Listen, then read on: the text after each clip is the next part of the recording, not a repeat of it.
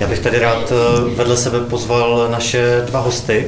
Eh, jestli byste byli tak laskaví, pánové, jestli byste se představili a já bych vám s dovolením položil hned první otázku, jestli byste nám ji mohli zodpovědět. Eh, nakolik si myslíte, že tady tenhle ten dokumentární film jak věrně zachycuje tu, tu vaši profesi vlastně a nakolik tam jsou nějaké niance nebo, nebo jak, jak se na tohle celé vlastně díváte na to, že ten, ten film dokument vznikl a o čem vlastně vypovídá? To vaše. Ty jsi starší, já budu první teda. Protože jsem se první, dnes se první narodil, já budu první mluvit. Já se jmenuji Jan Hálek a pracuji mimo jiné teda ve fakultě nemocnici podpůrného paliativní týmu, což je, jako by se dalo říct, taková analogie tady toho týmu z tohohle filmu. Já jsem hrozně rád, že ten film vznikl, protože je, protože jak kdyby ukazuje věci, které jsou jak kdyby reální, které, s kterými se kdyby setkáváme a není nic vidět tady takhle ukazovat. A jestli je to věrný. On každý ten podporný operativní tým je trošku jako jiný, takže ten náš kdyby funguje možná trošku jinak, ale jinak, jinak e, rozhodně to není něco, co bylo vymyšlené nebo natočené, to určitě nic z toho nemáte ten dojem.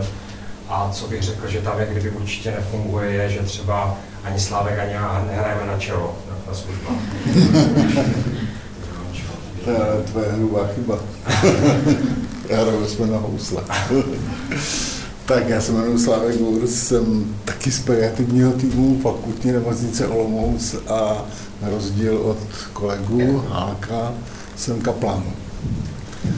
A nejsem tam od těch posledních věcí, jenom od těch posledních věcí. E, paliativním týmu a vůbec v nemocnici, protože v nemocnici už dělám e, součtem už nějakých 13-14 let kaplana, tak eh, jsem v podstatě pro podporu života a taky pro podporu přijetí toho, co k životu patří.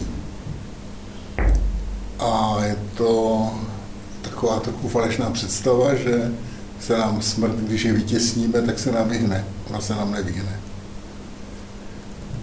Čili to naše poslání je podívat se pravdě do očí. A k té otázce, jestli to tak je nebo není, tak já bych řekl, žel, že některé věci tak nejsou, jak je to v tom filmu. A to, co není, tak je ta ochota dívat se realitě do očí mnohem dřív, než přijdou poslední věci. To je to asi, s čím nejvíc se celém zdravotnictví zápasí a ten film tomu má nastavit zrcadlo, že někdy máme tendenci uzdravovat až ke smrti. Místo toho podívat se realitě tváří v tvář a říct si, tak v čase, který nám zbývá, jak ho prožijeme, co do toho času ještě dáme, co nám tam, co potřebujeme. Vy ta svatba, která tam byla protože eh, ta paní zemřela v řádu dnů po tom, co ta svatba byla. Ale byl to důležitý mezník v jejím životě. Toto ještě potřebuju, to ještě chci stihnout. A to nám schází obecně v nemocnici, ta ochota eh, těch kurativně nastavených nebo léčebně nastavených eh, léčebně nastaveného systému říct si mnohem dřív, už nemáme, už není další cesta, pojďme přemýšlet o tom, jaký plán uděláme, aby ten život byl hezký. Uh, vy jste mi říkal, když, jsme se, když jste sem přišel, že už jste podobnou debatu vlastně uh, vedli, tedy předpokládám, že to na uh, lékařské fakultě? Ne, ne, ne, my jsme, když jsem viděl ten film poprvé, já jsem viděl na paliativní konferenci v Plzni, a protože sám jsem z Zábřeha, tak jsem eh, hned eh, říkal, ten film musíme dostat do kina v Zábřehu, co nejdřív, až to bude možné, abychom to teda stačili připravit. A domluvil jsem se s panem doktorem Kopeckým, který byl jeden z těch dvou, a přijel do Zábřeha a eh, promítali jsme to v kíně a já jsem moderoval tu besedu s ním a taky s místní charitou, která tam reprezentuje ten mobilní hospic a taky se zástupcem a šumperské nemocnice, protože těch jsem se ptal na to, jak to mají. V tom, o čem jsem hovořil, v tom rozpoznání, teď už nemůžeme nic, ale pojďme podpořit kvalitu života. Já jenom chci uh, zdůraznit, že vlastně tady se můžete kdykoliv přihlásit, děláme to jako ve škole, kdybyste měli nějaké dotazy, tak uh, se prosím neostýchejte se, se dále zeptat. Uh, já bych jenom na to, na to navázal otázku opět pro oba, protože tohle to ukazuje nějaký pohled na, na současný stav v České republice. A jestli do toho máte nějaký vhled, jestli byste dokázali zhodnotit, jak je na tom z vašeho pohledu současně paliativní péče v Česku a třeba i jak je to na tom ve srovnání třeba s jinými evropskými státy. Do toho máte nějaký?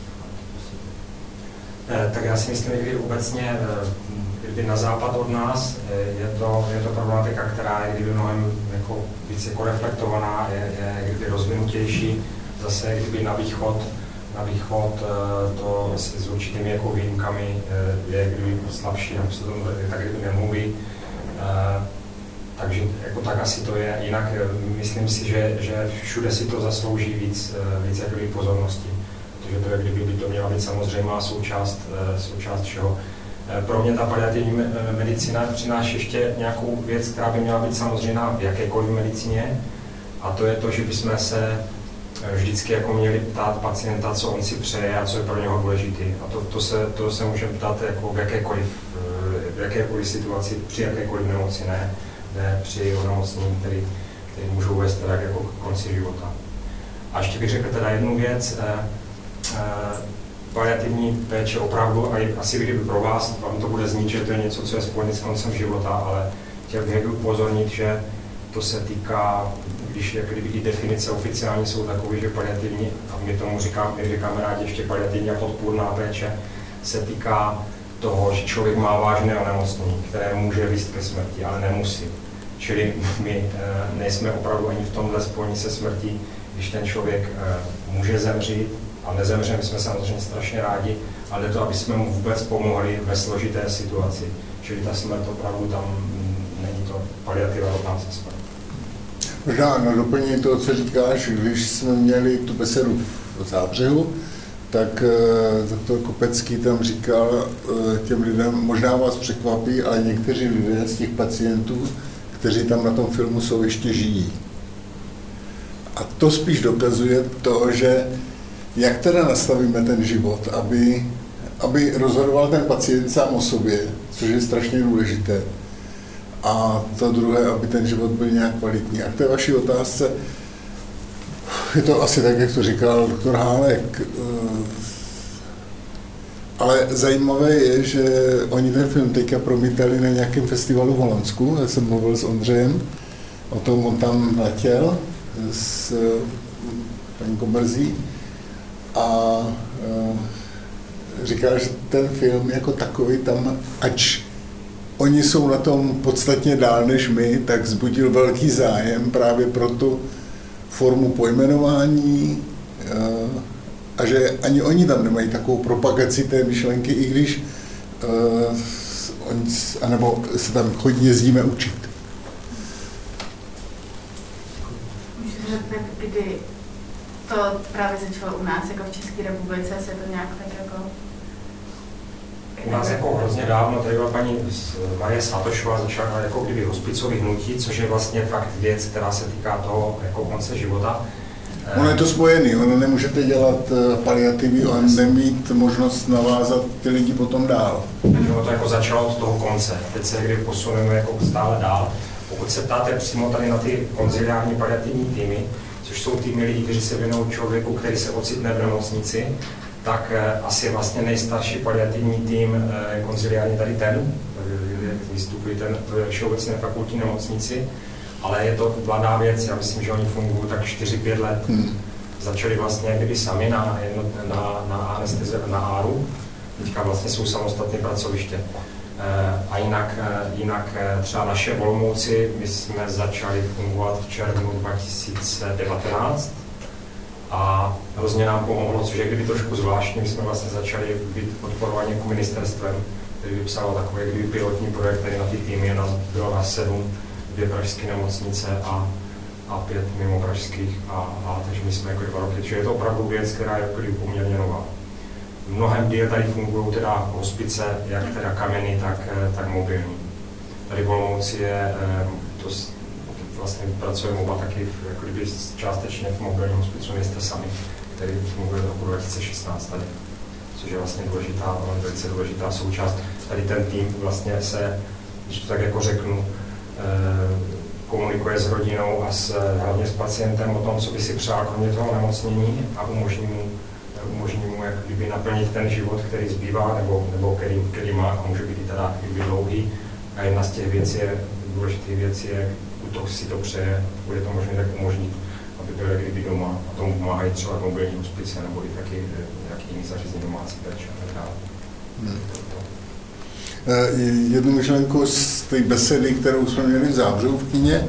Eh, tam se přihlásil jeden doktor, jeden lékař důchodce a říkal, že když on začínal pracovat v nemocnici, takže měli zakázaný říkat eh, pacientům jejich skutečný stav a že to dokonce bylo trestné, že mohli být i stíhaní za to, kdyby řekli tu pravdu a že to celé zdravotnictví bylo nastaveno na tom, ulhat tu smrt až do konce. A on říkal, jak když jsem takhle eh, asi třikrát, čtyřikrát takhle pacientům lhal, tak jsem si řekl, takhle nechci. Tohletou cestou nechci jít. A začal hledat cestu, jak to říct. A říká, učil jsem se, učil jsem se, neměl jsem od koho, ale učil jsem se rozhovor od rozhovoru. Tak jsme mu potom nakonec zatleskali. Jo, protože to, v té době to vyžadovalo osobní statečnost. Dnes to vyžaduje spíš tu osvětu a my jsme moc vděční za ten film, eh, protože je to o našem myšlení. A my si můžu jeden příklad ještě uvést. Eh, z paliativního týmu byla doporučen, byl doporučený jeden muž k tomu, aby a vlastně byly udělány všechny kroky, aby se navázala i kontakt s mobilním hospicem, aby mohl jít domů, aby mohl v kruhu rodiny zemřít. A manželka se do poslední chvíle v tom rozhovoru, on chtěl jít domů a manželka se bránila, ale on to nesmí vědět. A ten problém byl, že on moc dobře věděl, jak je na tom. A manželka to popírala a bála se, že on to, když se to řekne, tak on říkala, on přestane bojovat ale všichni jsme věděli, že na konci života. Nakonec to dopadlo tak, že si ho vzali domů, tu dohodu s mobilním hospicem nepodepsali, třetí den pána museli odvést do nemocnice na urgent, no a zemřel tam. Teď je otázka, co je lepší, jestli zemřít doma v kruhu svých blízkých, anebo umřít opuštěný. Eh, jeden z našich nejstarších eh, také hospiců eh, domácích je Cesta domů v Praze a oni si nechali udělat průzkum, čeho se lidé nejvíc bojí ve vztahu ke smrti a nejvíc se bojí dvou věcí. Za prvé, že budou umírat v anonymitě ta druhá věc, že budou umírat z bolestí. A obě ty věci vlastně řeší možnost toho hospice. Není to anonymita, nemocniční postele, čtyřech stěn, bílých, z bílého stropu, ale je to domácí prostředí a s lékařským zabezpečením tak, aby neumírali v bolesti. Dobrý den, já bych se chtěla zeptat, jakým způsobem je zajištěna ambulantní vlastně paliativní péče u těch lidí, kteří teda jsou doma, fungují nějakým způsobem doma. Jestli třeba i z pozice praktického lékaře je možnost kontaktovat v podstatě ten variativní tým bez prostřednictví nějakého toho hospice, Takový, kdybych tady měl nastínit takové sítě, jak by to mělo být ideálně, tak takovým centrem té péče by měla být paliativní ambulance. Čili to je vlastně kdyby e, lékař, který se zabývá paliativní medicínou a sestra s celým kdyby týmem, kteří vlastně se starají o toho pacienta, ví, jak na tom je, a ti vlastně spolupracují, když potřebuje nějakou službu, tak mu nasmlouvá třeba, co se týká mm, jako té domácí péče. Když se ten jeho stav jako zhorší, tak eh, podle možností, které, podle jeho přání a podle možnosti pak může nasmlouvat nějakou vyšší úroveň té péče, že znamená mobilní hospic nebo kamenný hospic. Je to vlastně jde o to, aby, aby nemusel být na akutní hůrka v nemocnici, který nejsou vlastně pro toho pacienta, který, eh, který má omezený čas, není, není to prostě to v té akutní lůžka jsou nastaveny na tu jako vyléčbu, jako vyléčit nebo za každou cenu, že to tady jde o tu kvalitu života. Takže takhle by to mělo být.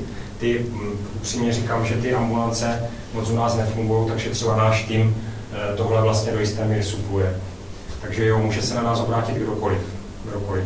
E, jako taková úplně nejčistší, když se obrátí z toho ošetřujícího týmu náš lékař, napíše žádná tak, ale může to i pacient, rodina, prakticky kdokoliv. A i když sami nemůžeme, tak aspoň mm, jako jde o to předat nějakou kdyby informaci, eh, na koho se můžou obrátit. Možná, že tam zazněla taky otázka ve vztahu k obvodnímu lékaři. Jo.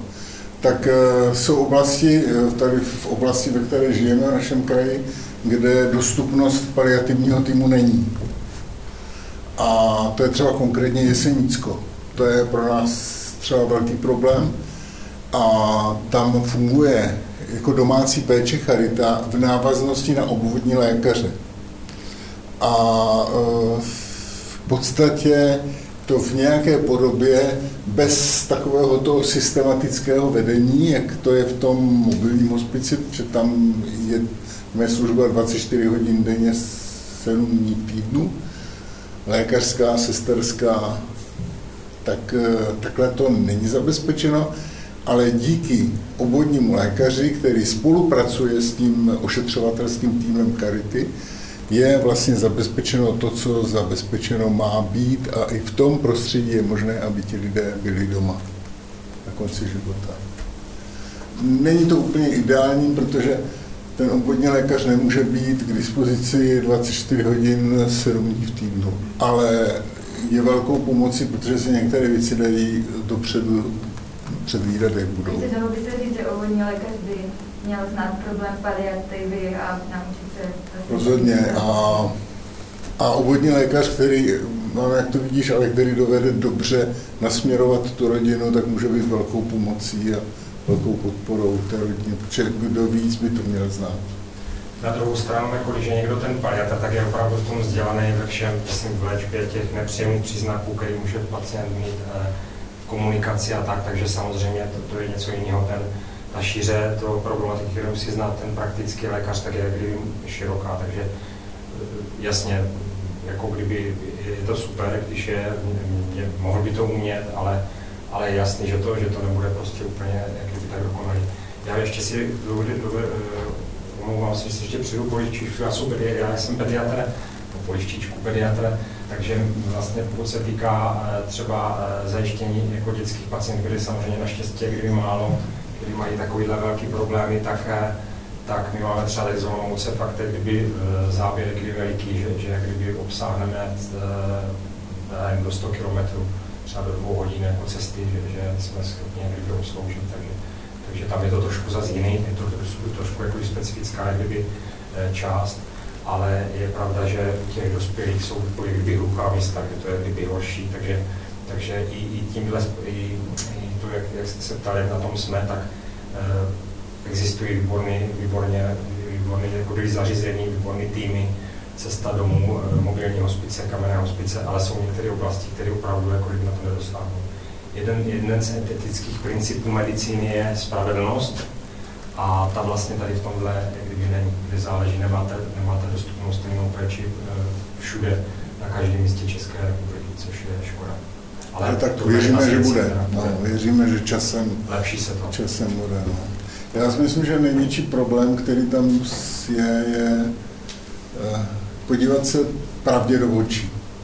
Eh, já jsem dělal 6 let kaplana na Urgentu a kolikrát nám tam dovezli z nějakého domova důchodců nebo z nějakého zařízení babičku přes 90 let, kde babička chtěla umřít.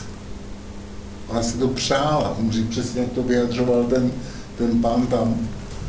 Ale ta instituce, která se o ní starala, měla strach, aby ji rodina nežalovala, že tam něco zanedbali, tak ji dovezli na urgent ve 90 letech. Jsem mi držel za ruku a mě tam usínala únava stářím a chtěla odejít. Kam odejít? Ale instituce ve strachu s a tady považujeme za strašně důležité mluvit o tom, mluvit o tom ve společnosti a postupně vytvářet ta místa, která jsou hluchá. nebo zaplňovat ta hluchá místa. Jestli můžu vám zase ještě skočit, omlouvám se, že tak jako eh, aktivně nečekám, až se někdo něco zeptá, ale co mě vlastně kdyby tíží, jsou eh, dvě věci, to navážu jako tady na, na Slávka, je, že mm, jsou situace, kdy pacient neví jako plnou informaci o svém zdravotním stavu a ví to kolem jeho rodina. Což je věc, která, a nejde tady o někoho, že nechce to vědět, a nejde o to, že to je pacient, který nedokáže to jak pochopit to je věc, která je podle mě vlastně svým jako protiprávní a je to věc, kterou se jako běžně setkáme. Takže to je, a ještě ta rodina o něm rozhoduje bez něho vůle. Takže to je jedna věc. A druhá věc, která mě vždycky jako kdyby bolí, eh, když jsou v rodině lidi, kteří se milují, člověk, který je nemocný a třeba umírá, a pak jeho třeba partner, který jako by toho bezmezně toho eh, svého eh, partnera druhého miluje, a oni vlastně nechtějí o tom mluvit. Oba to vědí, ten, že umírá, ten ví taky, že ten druhý umírá. A oni vlastně tady v těch chvílích jako těžkých jsou sami. A oba to dělají vlastně z lásky, protože každý chce chránit toho druhého. Tohle mně přijde vlastně, že je jeden z našich úkolů. Tady tohle otevřít, aby o tom spolu mohli mluvit a aby byli jako na tom konci spolu. To je smysl našich rodinných konferencí, které se dělají Vzpomínám na jednom setkání, které jsme dělali se sestrama s doktorkou ošetřující na onkologii, kde pacient mi řekl, že chce znát pravdu, taková, jaká je. A já jsem se ptal, kdo ještě by tu pravdu měl znát a on říká manželka. A ona měla přijít odpoledne a tak jsme říkali, a chcete, aby odpoledne, když vaše paní řekl, přijde, aby přišla lékařka a řekla, aby to bylo sděleno a on, že to chce. Reaguji na to, co bylo řečeno. A to byl ten krásný příklad, že ona přišla, eh, přišla paní doktorka, byla tam sestra z našeho paliativního týmu, byl jsem tam já, a říkal jsem, eh, jestli by mohl říct manželce to své přání, které mě řekl dopoledne. A, a i lékařce, on říká, že by chtěl znát pravdu a chtěl by znát pravdu o nemoci a o čase, který má a chtěl by, aby to slyšela i paní. No a drželi se za ruku a paní doktorka to řekla. A to je úplně nádherné, protože od té chvíle se může hrát hra na pravdu tomu říkám, nejhorší je hrát si hru na lež.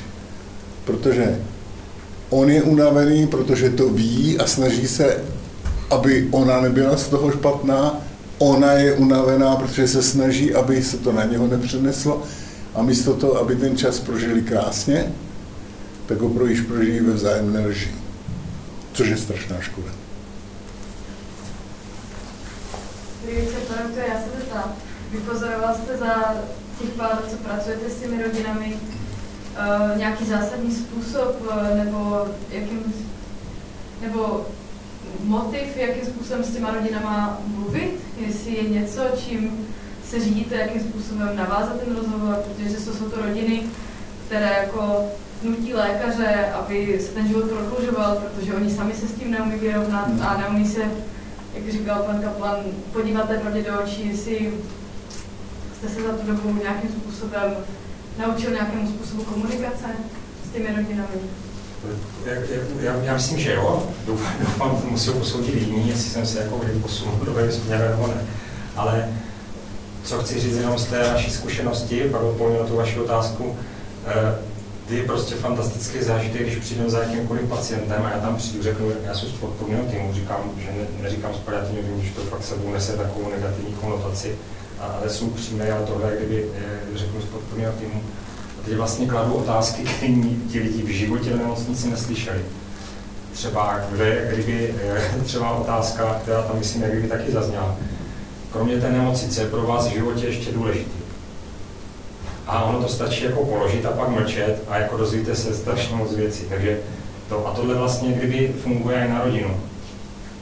Eh, když vlastně ta rodina začne mluvit, že něco léčit, tak se zeptám, proč to tak chcete. Vy byste to tak chtěl na, tom místě, co byste si vypřál, zkuste se jako vžít do toho nemocného. Takže mm, já učím taky kdyby komunikaci v rámci kurzu do dětské paliativní péče, učíme a e, takže máme kdyby hodně o tom, je fakt, že komunikace je něco, co se jak kdyby naučit, má to nějaký principy, tam to je kdyby bylo taky kdyby naznačený. E, kromě toho, že každý teda jsme nějak kdyby vybavení, tak se je to něco, co se dá kdyby učit, ale ale mně přijde, že čím víc jak kdyby o toho vím, tak tím mě to přijde jednodušší. A to sice, že v každé komunikaci člověk by tam měl být sám za sebe, se vším, co jako má, a vědět o tom, jaký je, čili být tam sám za sebe autentický při tom hovoru, potom být otevřený a pravdivý.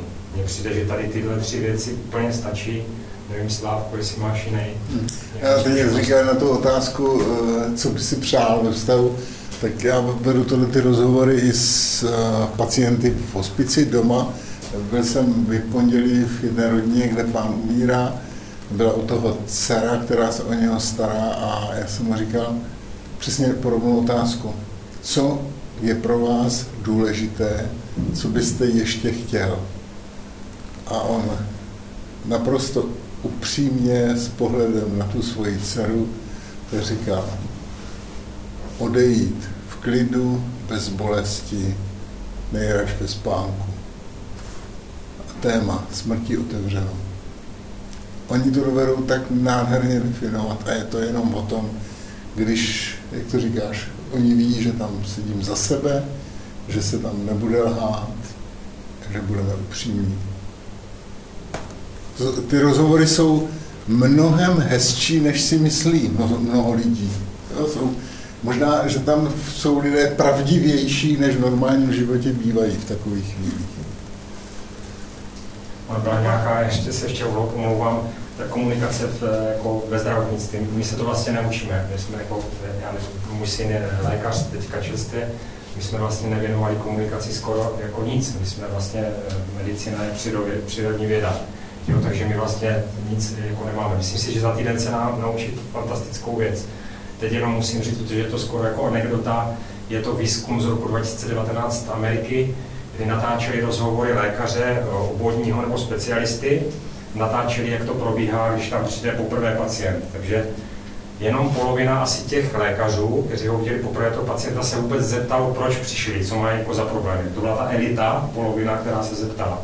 A potom vlastně to měřili a natáčeli a ten pacient, ta elita, ten lékař teda řekl, s čím tedy přicházíte, jaký máte potíže.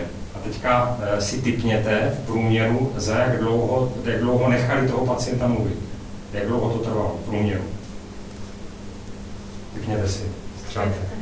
Kolik? Pět No, jestli to stále to za stolik ne, ale 11 vteřin. 11 vteřin.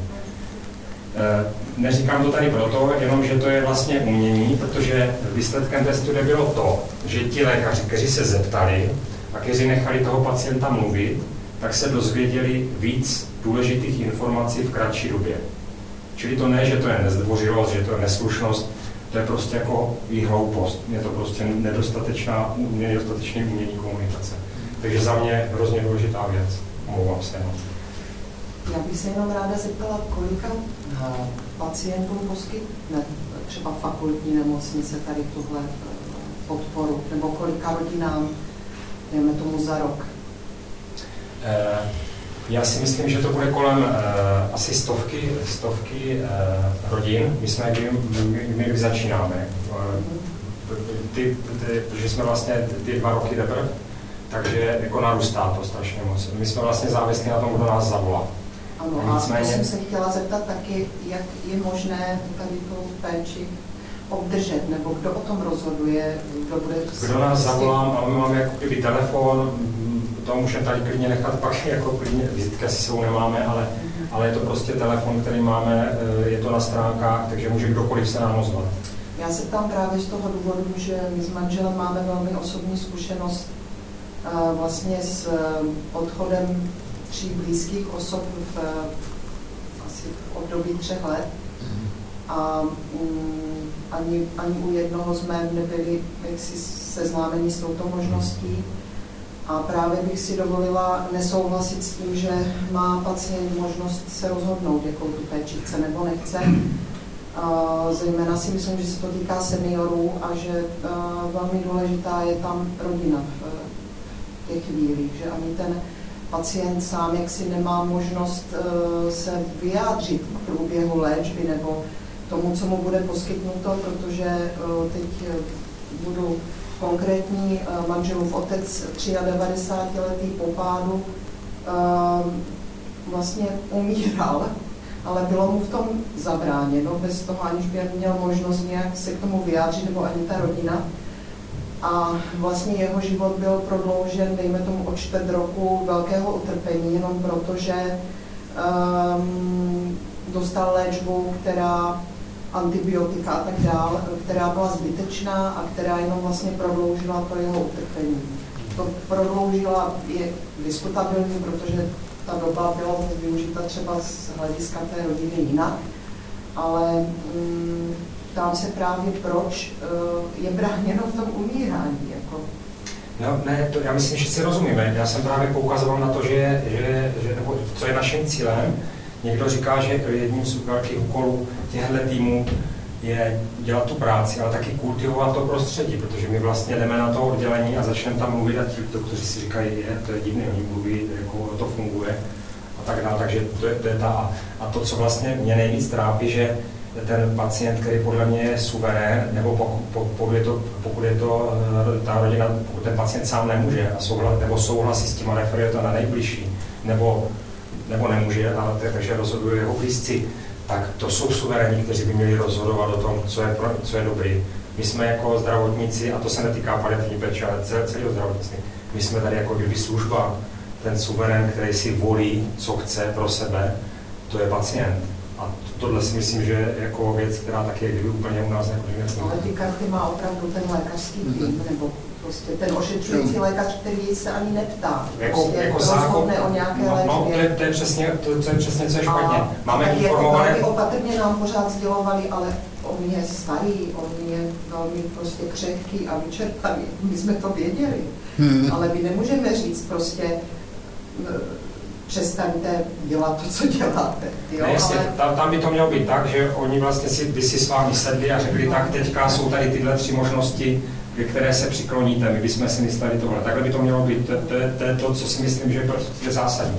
Tady ty uh, paliativní týmy, pokud by jako všichni to zvládali ty komunikaci a pokud by to bylo nastaveno dobře, tak by se teoreticky mohli věnovat jenom nějakým úplně speciálním, komplikovaným záležitostem, nesouladu v rodinách a tak dále.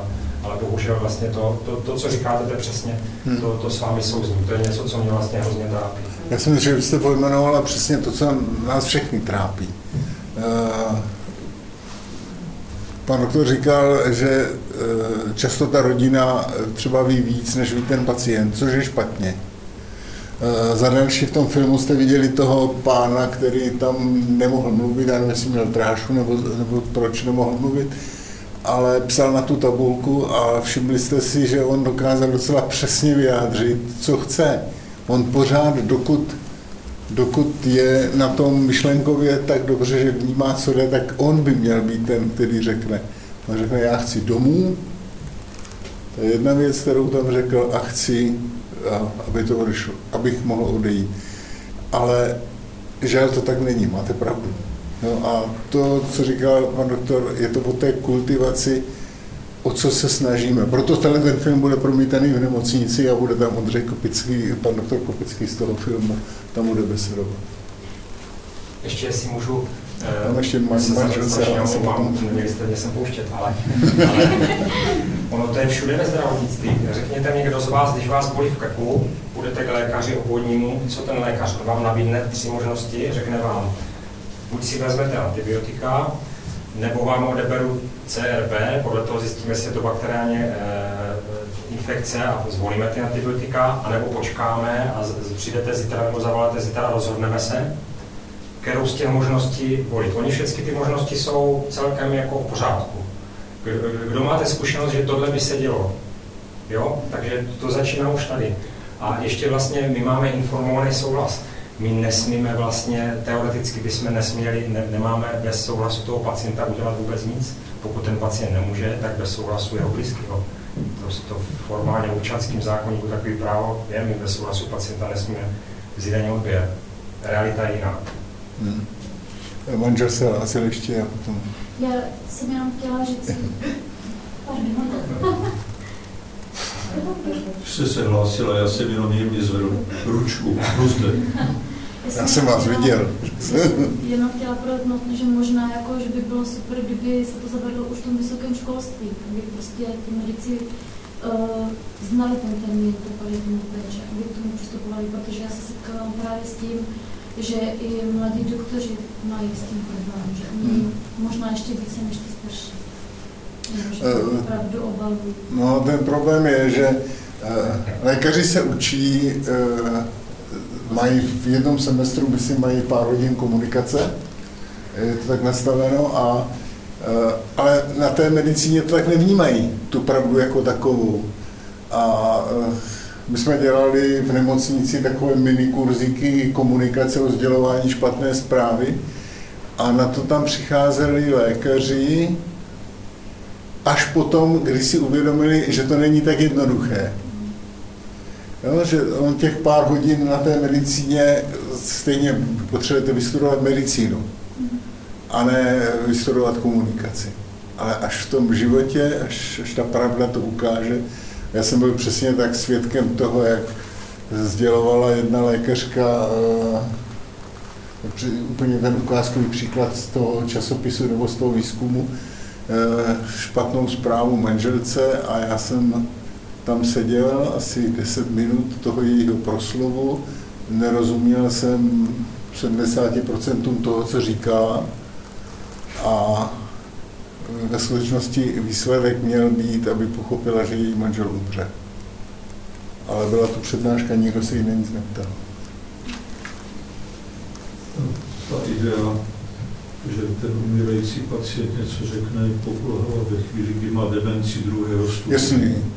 Pak je tam rodina. To se stalo mému tatínkovi, který byl brilantní mozek, uměl sedm světových jazyků a citoval v latině. Přesto všechno měl potom demenci a nebyl schopen eh, mluvit vážně. A v jedné chvíli, když postupně umíral, já jsem se něho staral a šel jsem ke svému otci, ale umíral můj přítel. Pak jsem stal před rozhodnutím, jestli se mám stát pánem Bohem když nebyl schopen dobře pít a vlastně nadechoval a začal se dusit. A já jsem chtěl objednat kapačky, lékařskou péči a mimo charity ještě to prodloužit třeba o týden, možná o dva, možná o tři. A měl jsem vážnou debatu se svou paní, která říkala, že to není správné. Jaký je váš názor? Můžu já? je docela jako zase uh, takový kdyby trošku omyl, který mají třeba lidi, kteří se na nás obrací, kteří říkají, tak tenhle pacient, on je na tom tak a tak, takovým takovým stavu uh, a oni mu dali třeba infuzi. To udělali blbě, že? A nebo oni mu nedali infuzi, to udělali blbě. To opravdu je o, jde o to, co, si mi, co buď si ten člověk přeje, anebo, nevíte, a nebo co si myslíme, že by si ten člověk přál co si myslíme. Tam nemáme jinou možnost, než pak, aby ten blízký se postavil jako za něho a řekl, já, buď, buď si to pamatuje, buď si řekne tak, jak, jako kdyby tatínka znám, já si myslím, že tohle by nechtěl. A nebo si říct, já sám bych tady takhle třeba nechtěl, nebo tohle bych chtěl, tohle bych si přál. Nic jiného není. A rozhodně není nikdo jiný než ten blízký, kdo by měl o tomhle rozhodovat. Takže je, je to jak kdyby těžký, ale nedá se říct, my se pohybujeme v takovém, to říkáme rádi medicíně šedá zóna. Tady nejsou věci, které jsou dobře nebo špatně. A ty věci mají následky. E, my tu infuzi dáme a ten člověk může žít dva měsíce a nedáme mu zemřet za, za, dva, za dva dny. Ale tak to může být jinak. Čili to jsou těžké rozhodnutí, závažné z důsledky, opravdu, ale e, nejho, nejhorší si myslím ten, který to měl dělat, je ten zdravotní. Měl by to dělat buď ten člověk sám, pokud nemůže tak blízci. To je můj názor. Já ještě k tomu něco?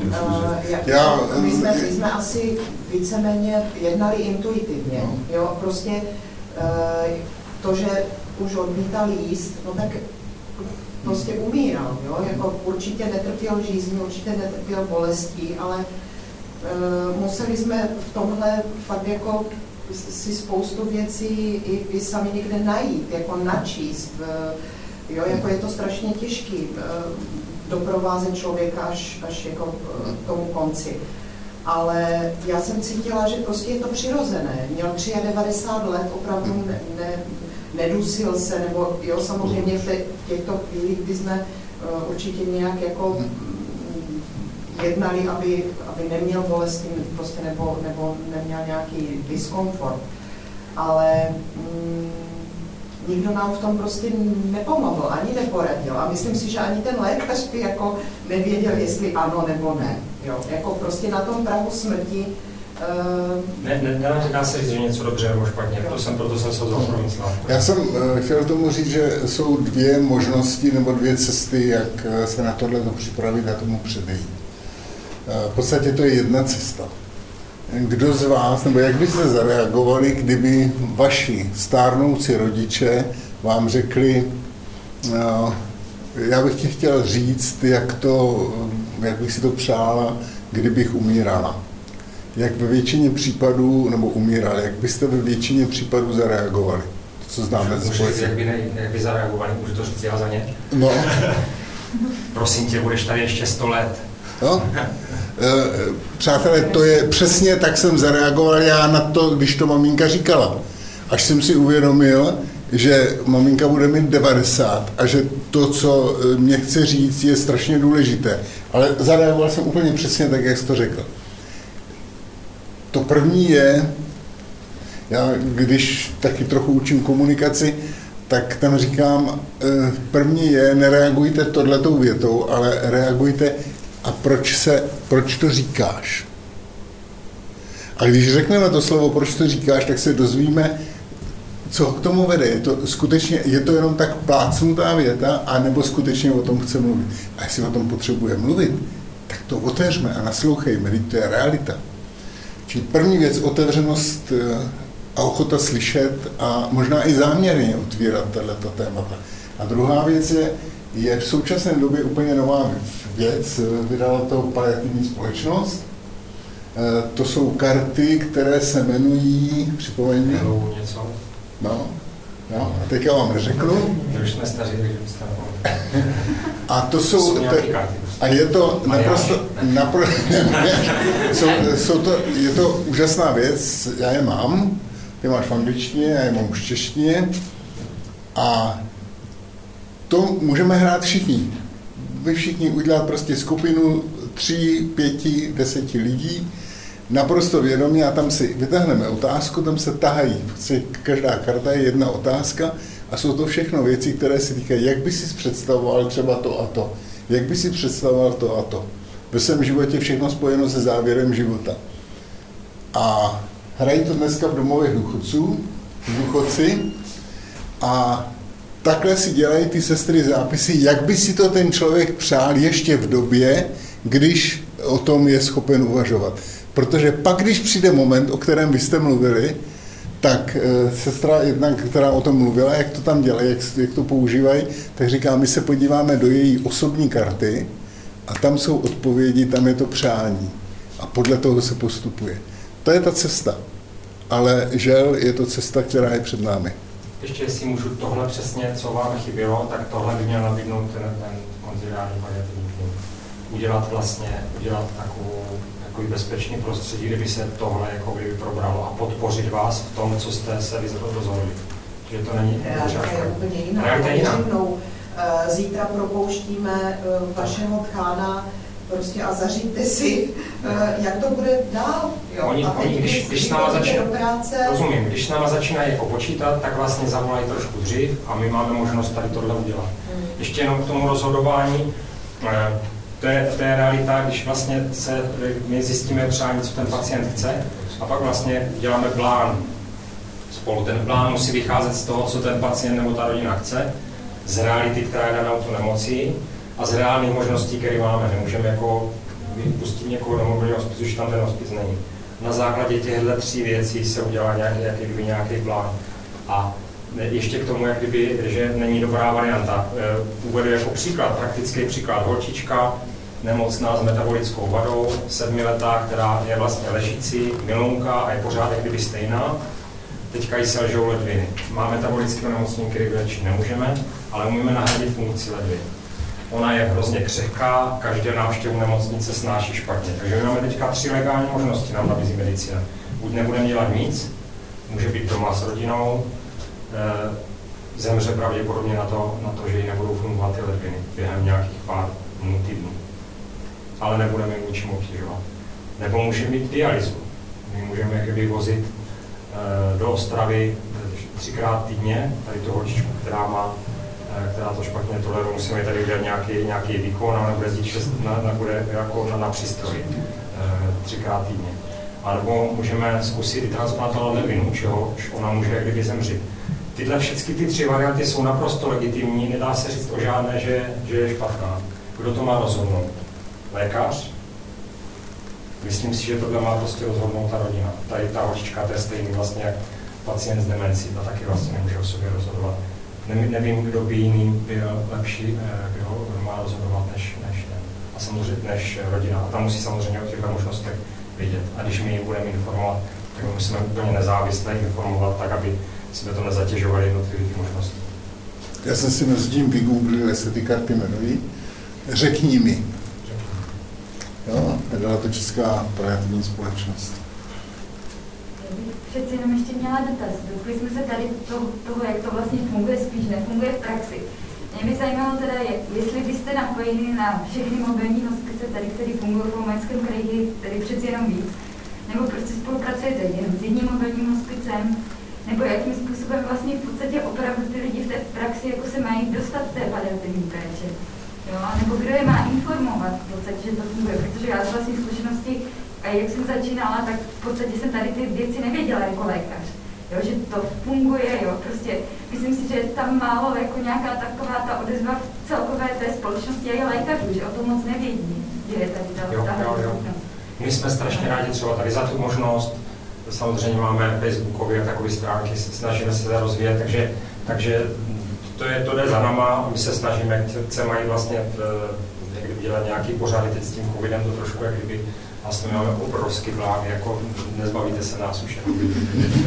Takže toto je, ale vy jste se ptala na ty mobilní hospice. Tady jsou vlastně v, v Olomoucké oblasti jsou tři mobilní hospice, takový fakt legitimní, které dělají e, tu práci, jak má být. To je Charita, nejste sami a Strom života.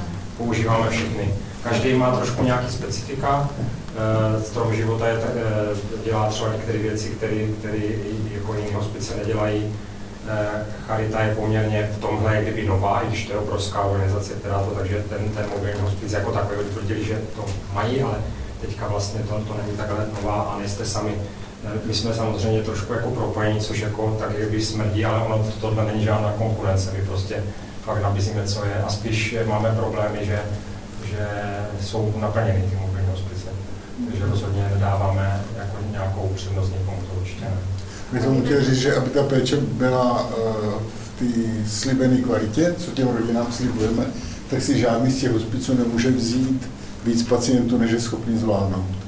Protože máte nějaký personál, obsazujete 724, eh, musí tam být lékařská podpora, musí tam být sesterská, jsem tam kaplan, eh, tam sociální podpora a vy víte, že vaše kapacita je tolik lidí a víc nemůžete.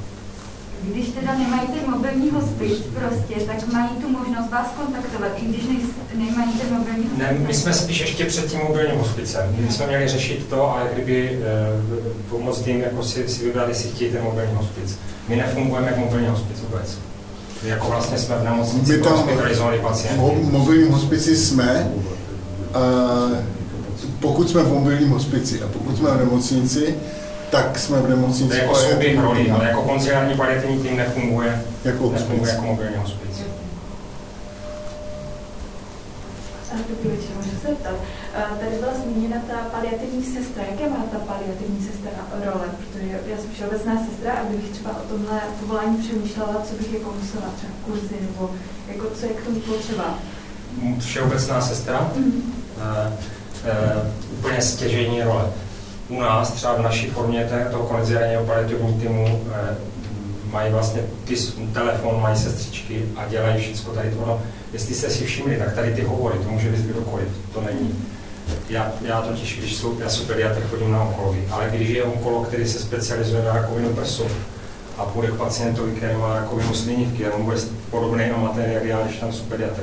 Tohle jsou věci lidské, které může dělat kdokoliv. My máme vlastně tady ty základní věci, u nás dělá klinická farmakoložka, čili, čili eh, odborný požadavek je všeobecná sestra, a ještě, to jsem ještě nezmínil, mobilní hospic, kde to je prostě, tam je zase úplně stěžení postavení té sestry, když to tak řeknu, ten lékař je jako podpora odborná, ale dělá to hlavně teda, dělá to hlavně ta sestra, která tam je s tou rodinou a ta dělá všechno, čili sestra mobilního hospicu to je pro mě něco jako úžasného.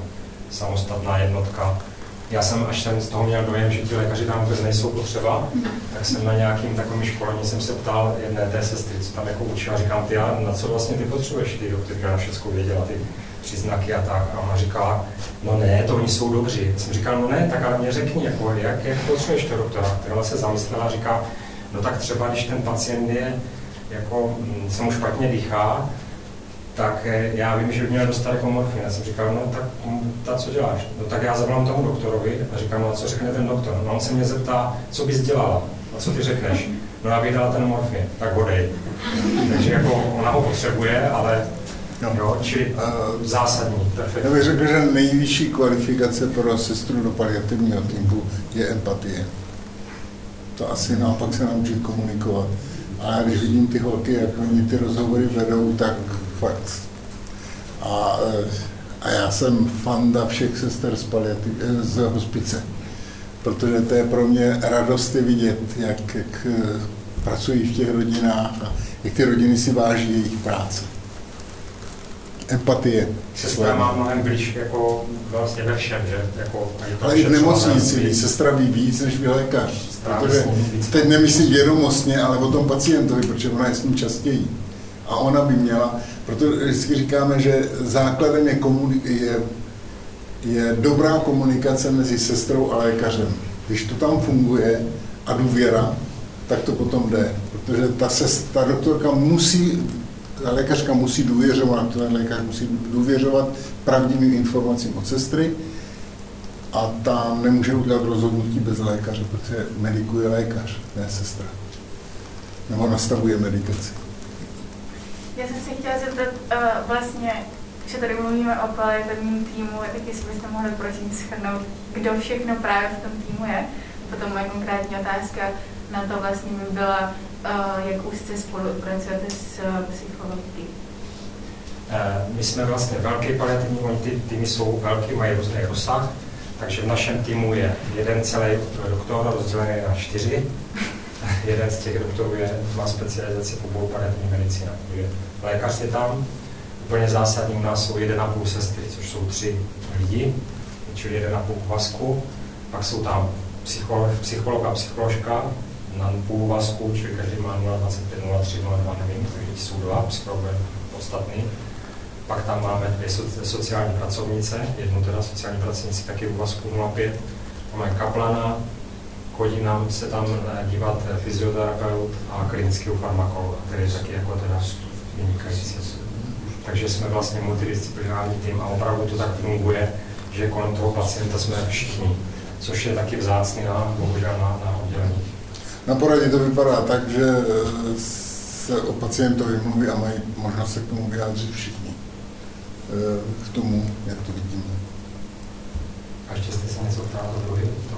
No jak úzce Ty psychologi je součástí. součástí. My vlastně všichni děláme všechno, plus samozřejmě psycholog pak vede nějaký speciální, speciální věci, ale my všichni bychom měli umět toho pacienta podpořit, aby jde o nějakou speciální, když ten člověk prostě je mu zle, tak ho jdeme podpořit a nepátráme potom, jak, jak uměl před tím nemocněním jako osobnost a tak, nebo diagnostiku a do, jestli je takový nebo makový, potřebuje podporu, to bychom měli, měli, měli měli všichni. Já bych měl ještě otázku na pana, pana Bosta, tím, že jste kaplan a tady ten dokument to částečně taky jako nakousává tady tuhle otázku a tohleto téma. Jak velkou roli tam vlastně sehrává uh, náboženství, jak se k vám z vaší zkušenosti potom ti pacienti v tomhle ohledu staví, protože je tak jako zažité, že Češi jsou ateistický národ a nedovedu si představit, jaký je váš vhled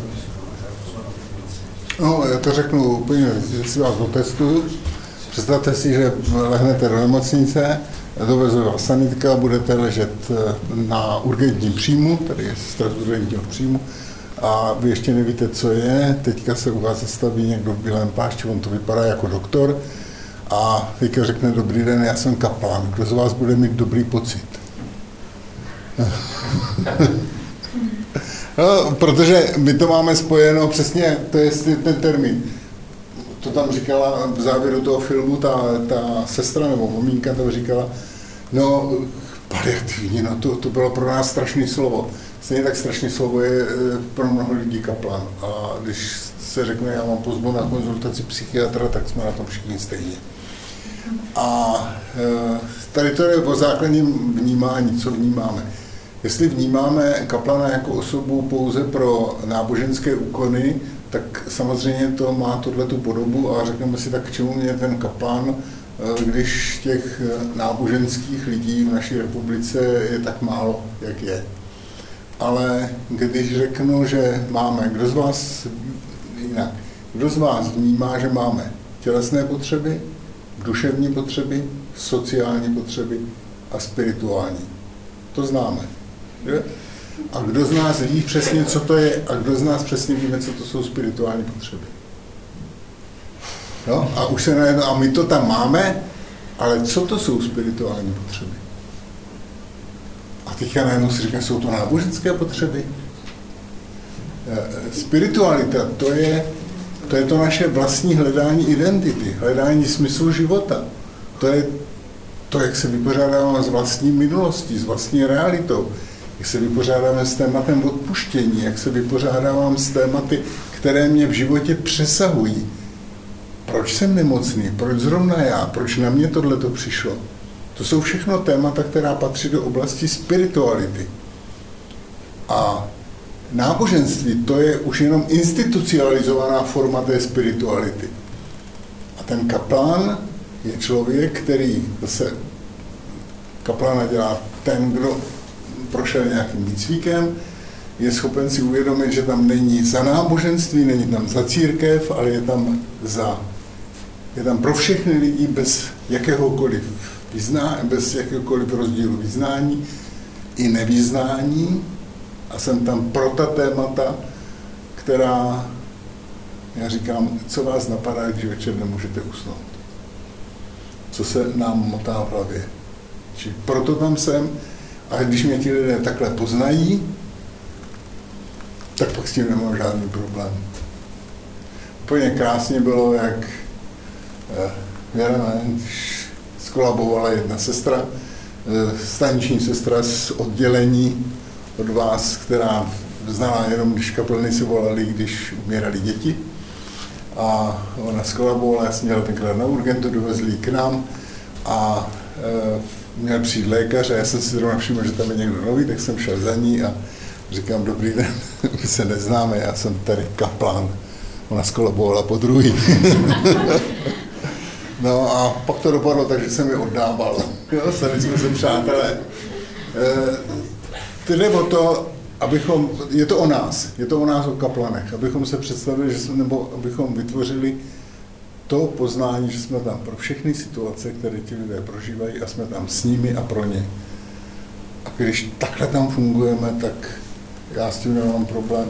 Chodím k vám na oddělení úplně normálně, mluvím tam se všemi lidmi v současné době pracuji na covidu a jsem tam pro personál, pro všechno to, co tam se děje v současné době v nemocnici. Máme možná pro poslední dotaz. Stretáváte se často s tím, že vás vlastně Já se přiznám, že jsem, jak jsem starý, špatně slyším. Prepačte, ale stretáváte se častěji s tím, že vlastně ty pacienti, keď vás vlastně tým už zavolají, že vás odmietají, alebo skôr sú ochotní vlastně přijat tu vašu pomoc, kterou jim vlastně snažíte poskytnout? Jedna věc, která mě přišla tam extrémně pravdivá, jestli jste tam všimli, že toho Ondu ta věta ta paní jako vyhodila jako, tak jako slušně, ale. Eh, stává, stává se nám to jako, jako ale řekl bych třeba eh, u jednoho z desíti pacientů. Normálně, to je stejně jako odbytu kaplana. Teď mě říkal, jeden pacient mě říkal, že ještě trachostomy, tak by bylo špatně jako rozumět, tak jsem tam jako přišel, už jsem si říkal, to je vždycky jako problém komunikace s tím. Já jsem říkal, dobrý, jsem tady eh, lékař sportovního týmu a on špatně jsem mu rozuměl, on říkal, chcete tady jako podporovat? Já jsem říkal, no já jsem myslel jako, že vás, tak říkal, to asi těžko, já budu žalovat celou nemocnici, tak to se jako, to se jako s tím setkáváme, no, ale, ale většinou, není to problém, že jo, to je prostě, my jsme nabídka, zase, my jsme nabídka, neděláme to jako kvůli sobě, kvůli svým nějakým pocitu a je to služba, je to volba, taky se můžeme Jsme pro ně nabízíme, ale je to o tom také, jak to nabízíme. Proto děláme tu osvětu. A my jsme moc vděční za to, že jste ten film promítali a promítat ten film bez následné diskuze by bylo škoda, tak díky za to. Tak děkujeme vám, že jste si na nás udělali čas a že za to, co vlastně děláte pro, pro společnost, že to úctyhodné a, a děkujeme. Děkuji.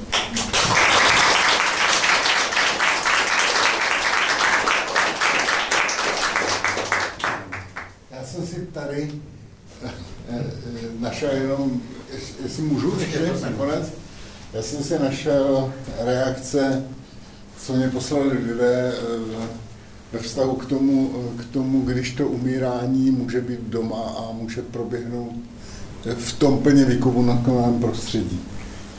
Eh, SMS-ka.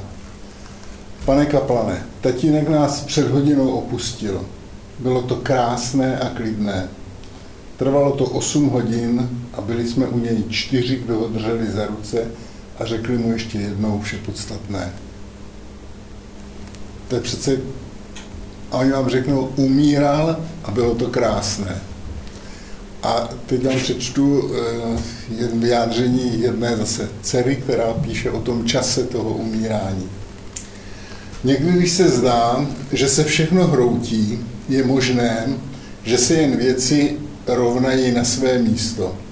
Ztráta začíná být nálezem, bolest úlevou, konec začátkem, dno odrazovým můstkem a ne, nepochopené dostává smysl. Za poslední dva měsíce jsme se o sobě vzájemně dozvěděli víc než za předchozích 44 let. Děkuji ti, tatínku, za to, že se všechny věci srovnaly na své místo. Proč? Protože se k věci mohli postavit, tatínka si vzali domů a mohl umřít v jejich prostředí domů. To je přece to nejhezčí, co se může stát. Tak, protože jsem tam ten iPad tak jsem si říkal, že ho musím přečíst.